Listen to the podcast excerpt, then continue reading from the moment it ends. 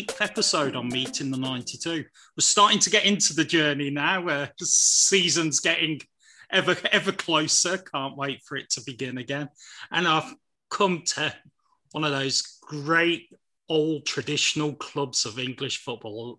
Everyone knows about Scunthorpe United. It was one of those that bit like last year in, in Scotland, and I hope I'm not going to cause my guest any offence, but it's a bit like when I, I used to think about Stenhousemuir or Stirling in Scotland. The Scunthorpes and the Hartlepools of this world sort of sit in the same sort of boat, and I, you know, it's it's one of those clubs I've never been to, can't wait to get to in the future. But I'm with Mark Howard now. Those of you who uh, were with me last year, sort of 12 months ago, remember I great chat with Mark about his career and, and where he was at the time. It was a really good chat. And Mark spent the last 12 months with Scunf- at Scunthorpe United, uh, keeping goal for them. Now, Mark, how you doing, mate? It's great to have you back. Good, thanks. Yeah, thanks for having us. Uh, yeah, I'm doing well, thank you. Guys, ah, good to see you again. Now, I mean, it's been a crazy year for football globally, uh, in English football uh, no, not on its own there during the COVID era.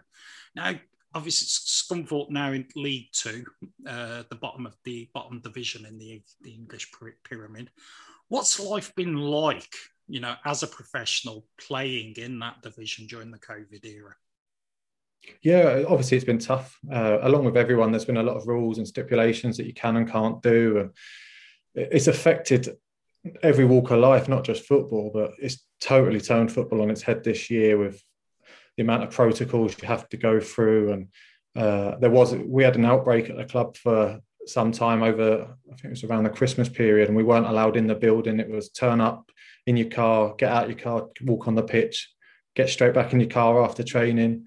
So there was a lot of stuff like that that the club was getting a few more injuries because we wasn't allowed to warm up like in a building or do prehab and they were trying to find facilities for us to use and gyms but just nowhere was open and uh, obviously it impacted a lot on results injuries players everything mentalities I mean, what was the morale amongst the players during this period? Were you were you sort of happy to be playing, or were you sort of fearful of these injuries uh, because of the lack of sort of availability to the resources that you become used to. It's one of them that uh, you have to look after yourself. So you have to do as much as you need to try and stay fit. And I think that's what the mentality was really is that as long as you could look after your own body that and get on with it, that was what you needed to do. Uh, obviously, uh, as an experienced player, I was the one trying to knock down doors and trying to find out if we could use a facility to mm. warm up and trying to organize a warm up room and along with like the management and stuff, because obviously there were rules in place that we weren't allowed to shower at the stadium, and we were still trying to find out what we could and couldn't do. Uh, just to try and bring the lads a bit more together as well. We weren't allowed in dressing rooms of more than six people in a dressing room, so that was difficult because you, I didn't really feel there's much team morale because I signed quite late. I missed all the mm-hmm. pre-season getting to know people, so that was a big thing that I found. There was the the team spirit just was it wasn't there. Not there because I had. If you only got six people in a change room, how, how would the, the manager do in the team talks? Was it were you able to congregate sort of on the pitch or something before the game? So the on a on a general match day, you was allowed to start in eleven and one member of staff in the dressing room, and the the other players, the subs and the other staff had to get dressed in another dressing room. So on a match day, it slightly opened up a bit more, but on a day to day basis of sitting with your, your teammates, your colleagues, and trying to get to know them, you couldn't do it. Oh wow, wow, wow! Yeah, it just sounds really, really hard. I mean, what was it like? Uh, you, you said there you were sort of having to knock down doors, getting information from people. You know, all of us uh, saw sort of, you know the government announcements, and we've seen, depending on which side of the fence you sit on, you know, sort of the opinions on those government announcements. How long did the sort of the information take to trickle down? And uh, once you sort of got the door open, was the information readily available, or was it a real sort of headache trying to get that? That no, obviously you could try and get as much information. I was trying to get some off the, the FA and the PFA to try and help the club from a player's mm. point of view. Mm-hmm. Uh, so it was all everyone was trying to work together to get the best out of the yeah. situation. Uh, obviously, finances also play a big part in that. In terms of the club tried to get a marquee put up next to the pitch, but that wasn't quite possible until the last, I think it was the last six weeks of the season. But by that point, we were allowed back in the building. So it was it was a strange time that we all everyone had to deal with. Uh, but yeah, the, the, the our COVID officer, he had a tough job trying to keep hmm. 22 lads from coming in. Really, yeah. Uh, yeah. And when we're desperate to improve and get better on the pitch and stay fit, it's hard because you've got someone trying to do their job at the other side saying that no, this is the rules and this is what you're allowed to do. As we say, all credit to everyone for coming through. In general, around the club, what was the atmosphere like over the last season? Was it, you know, you said there about the team want, you know, it was difficult to sort of bond together, but did you feel that in general, that the, around the club was everybody supportive of the big sort of Scunthorpe mission and wanting to work together and find solutions to to to get the club through this difficult time. Yeah, it definitely felt like that. Uh, obviously, the club we had a difficult year. I mean, I signed I think after eight yeah. games and we were bottom of the league, and as I signed, it was just let's stay up. We need to stay up. So it was a fight all season. I mean, mm-hmm. every game we had to fight tooth and nail for, and every point that we got, it was hard earned. We never actually got played at one good like I can only remember us playing football in one game and we still lost that game. And we we played Colchester at home. We battered them all game. Mm-hmm. Their keepers made five or six saves, and it was the best we'd played. We lost one 0 that night. So it was one of them seasons that you weren't quite getting the rub of the green, and then when you were playing well, you couldn't win. So you just had to we had to dig in and fight. And I think that's where the club ended up signing a few experienced players like myself, Junior mm-hmm. Brown at left back, and Jem Karacan in midfield, and we had a the, the injured players that were there were the experienced ones. So we missed them massively as well. So it was a hard season because you're trying to force your experience upon some of the younger lads that have maybe haven't been in that situation in their career, uh, but still try and remain friends, which is the hardest bit. Uh, well, hopefully, hopefully you succeeded at that side of it. Uh, in particular, I was going to ask you there something that's absolutely slipped out my mind. No, I've just remembered it though. I mean, as I mentioned earlier, I like Scunthorpe's one of those clubs that's been around forever. I think 1899, if my research was was correct, and uh, there we go. That's that's Wikipedia. On that. that, that's Wikipedia for you. that's Wikipedia. um, but you know, more recently in modern history, the club the club's had a bit of success. I say I remember we are talking just off air, sort of two decades ago when they had spent their five six seasons floating in between League One and the Championship. In your your opinion, you know, are, what what's caused them to get into this you know difficult situation where they are now? Where in the end, you know, ended up was it twenty second out of the twenty four teams last season. Yeah, uh, obviously it's it's hard to speak about the the seasons before, but just mm. from my time there, it is a club with great potential. That mm. I remember playing against them, especially when I was at Sheffield United, and it was a derby to play against Scunthorpe, and it was you'd go there and you'd get a right. It was a fight. It was a battle. Uh, and it was they always had a good team, uh, and I just think that in recent years that they, they they've just really struggled. I think mm. uh, probably on and off the pitch. And as things work out, it's hard to turn around sometimes. And I think they've gone from manager to manager, which never helps. Uh, I think they had a good one a few years ago and nearly got promoted out of League One with Graham Alexander. Mm-hmm. And uh, I got promoted that year with Bolton. And I think I remember at the start of the season, I think it was around Christmas time, Scunthorpe were actually top of the league. Sheffield United were second, and I think we were third or fourth with Fleetwood. And I remember that season thinking they're very strong this year. And, and it just didn't work out for them. We came along quite stronger. Uh, we had an experienced team at the time, and that's what got us over the line. Uh, and I think that they've never really recovered from those sort of disappointments. So I think that they missed out that year. I think the season after they end up getting relegated, and then I think we find themselves pretty close yeah. to where they are now. Is they're trying to cut back the budget because they used to spend quite a lot, but mm. it's hard to juggle that now because you're finding yourself at the total wrong end of the league too. And of course, finances this year have, have took a hit for pretty much every, every club across the league. Uh, going. It's been well documented. But uh, I mean, Glanf- Glanford Park, if that's still its correct official title, I never know with all the different sponsorships going on. Yeah. It, it, was the first. I mean, if, if we're not, it's sort of the first of the new stadiums to be built, wasn't it? I mean, what's it like, sort of playing there? And for people who haven't been there, can you just kind of describe, you know, what you know, sort of the size of the ground, what it's, you know, the atmosphere is like playing inside there? Yeah, obviously from playing against them as well, it was easier to describe because we had fans there at the time, yeah. and uh, the, the, fans are quite close to the pitch, which creates a really good atmosphere. And that was something that I was really looking forward to at some point this season, but didn't quite plan out like that.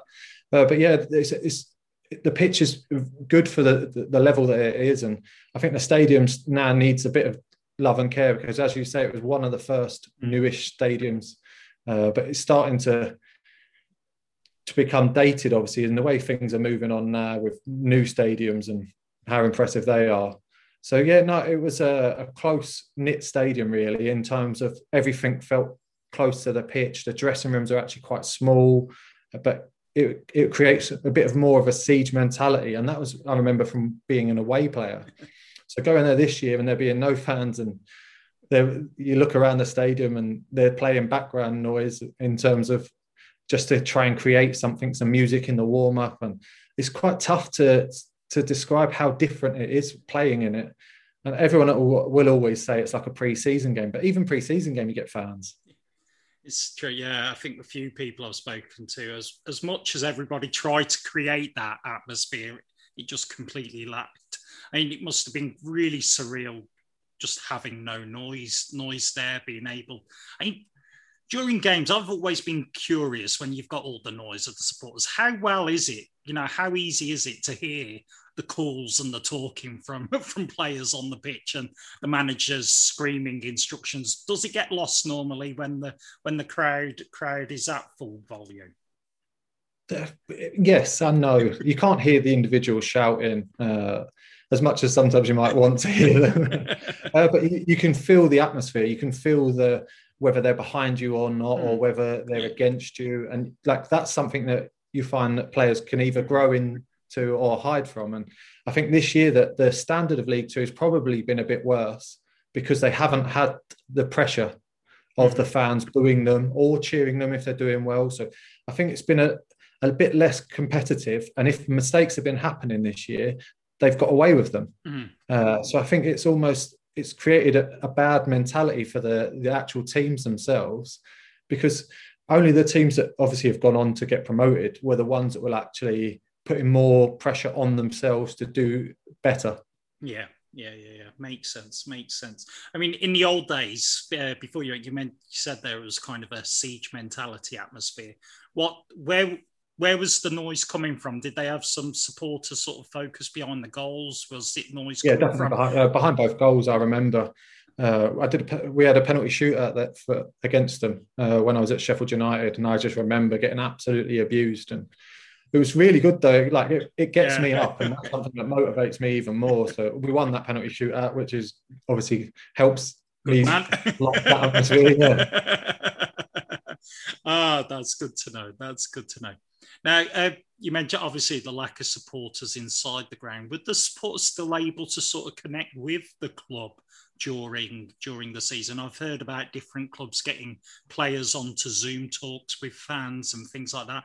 Was was Scunthorpe doing program running programs like that with their supporters? Yeah, we only had a couple of things uh, over Christmas. We made a few phone calls to the season ticket holders and like I think there was quite a few of us that sat on the phone for a, a, good while, making a few phone calls and just trying to get the the feeling of the fans and try, try and build on what they can give you. Uh, like I said at the time, we were struggling anyway, so anything that a bit of insight and a bit of encouragement from some fans to say like keep going, we want the club to do well. It, it does help. Uh, but in terms of actually the the players getting out in the community, it just was impossible at the time and it just didn't re- you couldn't really do it because of restrictions in with the government as well. Uh, it's a shame. It is a shame. Uh, but obviously with your roles in the past with the pfa you say it was at scunthorpe because of when you arrived. It was you know slightly different scenario but are the pfa uh, sort of actively involved in at Scunthorpe a day offering support. How do, how does it work where the communication from the PFA gets gets to the players? Yeah, obviously we we've all in contact with the PFA in some form or another. The, the PFA website's there for all the players to use, and every team has a PFA rep that if you have a problem, uh, you can go to that rep and then they can issue the problem to the PFA.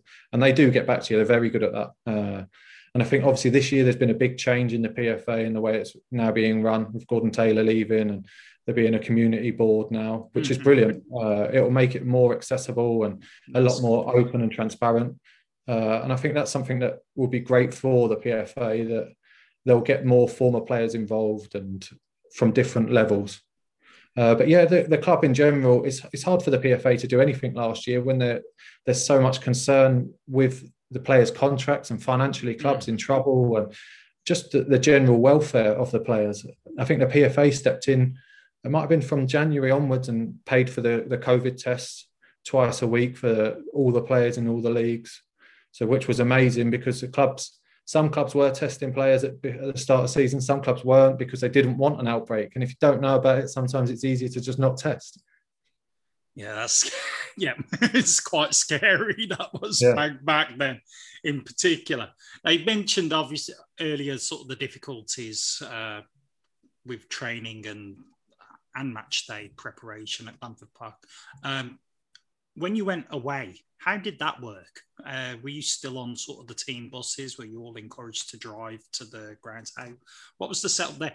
And was it easier? There's been a lot of discussion, obviously, about home and away uh, experiences without fans. Was it easier to to go to opposition grounds without fans there? Definitely. Uh, it, obviously, going to the opposition and it's definitely a lot easier when they haven't got their home fans there to, to boo you or uh, to like to help them with their own atmosphere and charge. But yeah, no, it was it was different. Uh, going to games, it was we were on coaches, but if it was close enough to drive your own car, you, you were allowed. And uh, even on the coach, it was isolated. You were you were two seats away from everybody else. You, it was hard to even on a coach that we for long journeys, you weren't sitting next to a teammate talking, finding out what their lives are like and how they got into football. And you, you didn't really get to know anyone from those sort of experiences and journeys, which was difficult. But even the away trips, uh, in terms of staying in a hotel, it was you stay in your bubble, like you had a bubble of four that, that you sat near on the coach, but not next to. And then you ate dinner with them. You had to go on your pre match walk with those four and it was so limited what you were and weren't allowed to do. Wow, so it was, wow. definitely hotels. You were in your own room. Normally you share, especially like League One, League Two level. You mm. normally share with a teammate. Mm-hmm. So it was just you. We were in your own room, and but you weren't allowed to socialise. There was no meeting rooms, or it was have dinner, go to your room. Not allowed out, basically. Uh, it's amazing that that the leagues managed to keep going, and all of you guys, yeah, all, all of you guys did. It, it really does. Um, just out of curiosity, Mon, we've seen uh, obviously Barrow and uh, Harrogate were the two sort of newly promoted uh, clubs and first time in the Football League last season. Oh, not Barrow, but first time in a long time they've been in yeah. the Football League. And with Sutton coming up this year, do you notice a difference when you go to these clubs that have come out of the non-league uh, compared to the clubs that have been sort of established a bit more? You know, we take for example Bolton that have come down, uh, Coventry that have been in the lower leagues for a few years after having those those sorts of clubs. Do you see a sort of difference in the setup? Uh, one of the things I think some of the people have alluded to it's there's more of a community sort of family welcome when you go to these grounds as a player or an official compared to some of the bigger clubs. Is that something you've experienced this season? Uh, not this season, I would say, because there was no fans, and obviously go into the Harrogate Stadium and Barrow Stadium, they they are older stadiums that are not as modern and not as because they've had a smaller fan base for the last few years, and obviously that plays a big part in how the stadium is and runs. Uh, so they were difficult games, both of them, to go to because you didn't know what to expect. And generally, with teams that have played in the lower levels and come up, you just know that they're going to try and outwork you. And if you can outwork them, you should win the game. Which I think we we beat Harrogate, but we lost to Barrow, who literally just fought us two for now all game. And we should have got something out of that game, but they were disciplined and they just stuck at their task, which was good tactics from them. Yeah, all, all credit, all credit. And the the Grimsby derby last season. Did it did it have the same intensity as a as a normal season derby? No, definitely not. I wish it did. Uh, the away game was a weird game. Uh, I think we were just coming back from from our outbreak, and it was we were a bit disjointed. The performance was poor, and they beat us. And then I think uh, when they came to see visit us, we were on a bad run of form, and they were on a good run of form, and it looked like they were going to take us in the league. And I think it really galvanised us as a squad. We had a, a team meeting that on the Monday before it, almost a crisis meeting as players that we all mm-hmm. got together. And obviously, the manager had massive input and was superb. Uh, and I think he was probably under pressure that week as well. And if we never got a result, God knows what would have happened. But yeah, it was a really big game for us, the, the home the, the game, the derby. And uh, lucky enough, I think we drew that game. And it really, if they would have won that game, that would have really sent them above us and kicked them on and spurred them on to to fight more. But I think it kind of kept them at bay almost, uh, which we needed to do. And I think after the game, I remember sitting there with a couple of players saying, "You don't know how important not losing is." Yeah. And I think a few lads were disappointed that we hadn't beat them. You're like, it's so important to not let anyone else gain ground on you. And I think that was what really stuck in my mind that day. That's good. Do you? I mean, now that obviously Grimsby have, have, gone down into the National League, do you think Scunthorpe as a club will will miss the rivalry, or is there going to be sort of a sense of one-upmanship that yeah, we're okay, they're in the National League, we're still in the Football League? I think that's always the case, especially with fans involved. It's always going to be a case of as long as we're in the league higher than you. oh, that's brilliant. That's brilliant. It's I, it's been great. Obviously, uh, you, you've you left the club at the end of the year. What what have you what have you got planned next? You're looking to play again next season. Yeah, definitely. Uh, obviously, I've been speaking to a few clubs at the moment. I've had a couple of offers that just haven't quite worked out from both sides. Uh, so yeah, I'm, I'm I'm looking forward to what happens this year. I'm also trying to get a lot of stuff off the field arranged and trying to start up my own goalkeeper coaching and trying to sign uh, trying to start a degree uh, in sports journalism and broadcasting. So that would be I might be leaning on you. For, good man, good man. It's it's a wonderful world. It really is. It yeah. really is. I mean, you, I, I, know we've been talking about Scunthorpe, but I've got to ask you one final question. This uh, a, a, bit away, and I apologise to Scunthorpe fans if you're listening. In. But uh, you know, you obviously, Mark, you you come into the later stages of your career, and that, and one of the things that I've been talking to some of the other people about is do you feel that the information is there not only to, to, young players but also to youngsters about these other pathways? You know like you've mentioned there sports journalism coaching. Do you feel that the information is made available to the younger players about these opportunities to keep themselves involved in uh, the game in the footballing industry even if they no longer have a career as a professional sportsman uh, I think the information's there. I just think it's down to the individual how much they want to buy into it. Mm-hmm. Uh, and it's really hard because even myself now, I'm starting all this sort of other side of football, and I'm so dedicated to playing on a Saturday. And I, it's so hard to say, yes, I'll commit to doing this because I want all my time and effort to be about winning football matches. Yeah. so at the end of the day, it's something that you do think about as you get older, but you still don't want to do it yet because you still just want to go out there and win games of football and play every week. Uh, but as you get older, you start realizing my time is limited now and I've got to make the most of the opportunities that I've got in front of me. So I think when you're younger, the information's there, but you choose not to take it mm-hmm. because you are so focused on forging a career. Yeah, quite right, quite right. I think yes as somebody who changed careers in his late thirties as well, I uh, uh, I can fully testify to that. But hey, Mark, I've I've really enjoyed it today. It's been great, great fun. Um, I mean, for people who want to find out a bit more about Scunthorpe, first of all, what's uh, is it best to do you know to find their information in the social media world or? Yeah definitely through social media. I think their social media team's really good and it, they run the the instagram and twitter very well. Uh, i still follow them. Uh, and still like to to keep tabs on i keep tabs on all my former teams which mm. i think it's something that you should always have a, a good interest in. But yeah no the club the club has got a, a great social media backing. Uh, that's good to know. So it'll be the scum the scumthorpe hashtags and the like on on yeah. across those. And for people who want to get uh, follow your career a bit more, see see where you end up next season as well. I'm, I, I can't wait to find out. Uh, where where where best where best for that? Yeah, Instagram. Uh, just follow me on. Uh, it's Mark Howard dot one. Is my Instagram handle. Yeah, just give me a follow on there. And do you the goal the, the the goalkeeper coaching? Is the company set up yet, or is it? Uh... That's just in the, the, process of doing now, and I should be starting that in September for anyone in Lancashire looking for goalkeeper coaching. Uh, so yeah, I'm, I'm trying to start off with some kids, but I'd like to obviously go into being a goalkeeper coach for a professional club one day. But I think it's a, a good time for me to start that sort of journey and pass on some knowledge to, to the youth.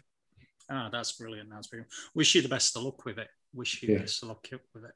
Of course, well, that's it for today, everyone. I'm Adam at Ukrafoot24. You can follow me across all the social medias as well. But till next time, take care and stay safe. Goodbye for now.